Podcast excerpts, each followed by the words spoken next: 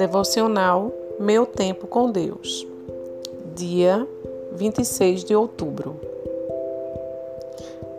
texto de hoje está em Mateus, capítulo 4, do versículo 18 ao versículo 22. Andando à beira do mar da Galileia, Jesus viu dois irmãos, Simão, chamado Pedro, e seu irmão André. Eles estavam lançando redes ao mar, pois eram pescadores. E disse Jesus: Sigam-me, e eu os farei pescadores de homens. No mesmo instante, eles deixaram as suas redes e o seguiram. Indo adiante, viu outros dois irmãos, Tiago, filho de Zebedeu, e João, seu irmão. Eles estavam num barco com seu pai, Zebedeu, preparando as suas redes. Jesus os chamou e eles, deixando imediatamente seu pai e o barco, o seguiram.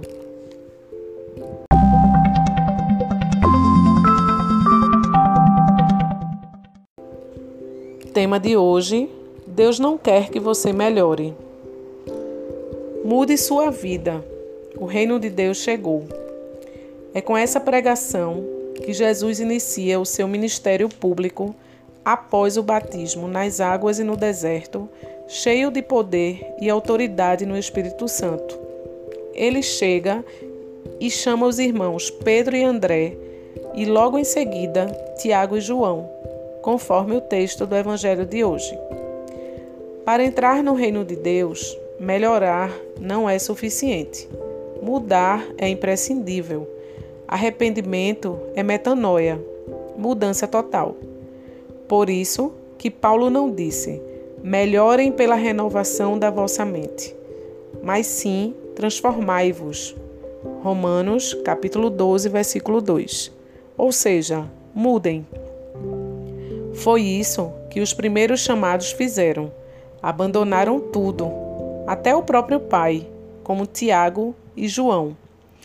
Decidiram mudar radicalmente, a fim de atender ao chamado do rei para entrarem no reino e assim habilitarem-se para experimentar, viver a boa, agradável e perfeita vontade do Pai contida em tudo isso. Estou melhorando, me adaptando. É o discurso de quem está sentado à mesa, se alimentando da presença, mas ainda não conhece a intimidade do amado e, portanto, continua fora do reino. Deus quer que você mude.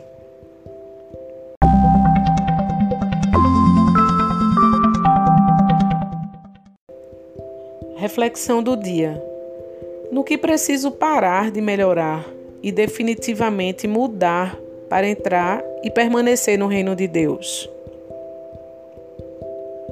Na leitura bíblica sugerida para a leitura da Bíblia toda em um ano, temos hoje os seguintes capítulos: Jeremias, do capítulo 3 ao capítulo 5, e 1 Timóteo, capítulo 4. Em Jeremias, o Senhor Deus compara a idolatria, a prostituição e adultério.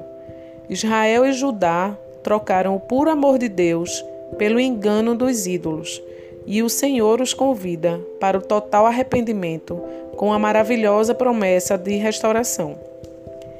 Em Timóteo, Paulo alerta que nos últimos dias o compromisso com a fé em Jesus será cada vez menor. Em contrapartida, as pessoas buscarão cada vez mais a idolatria e o engano. É nosso dever estar atentos às Escrituras e também dar bom exemplo de Cristo e da sã doutrina. Não deixem de ler esses capítulos. Compartilhem esse devocional e até a próxima.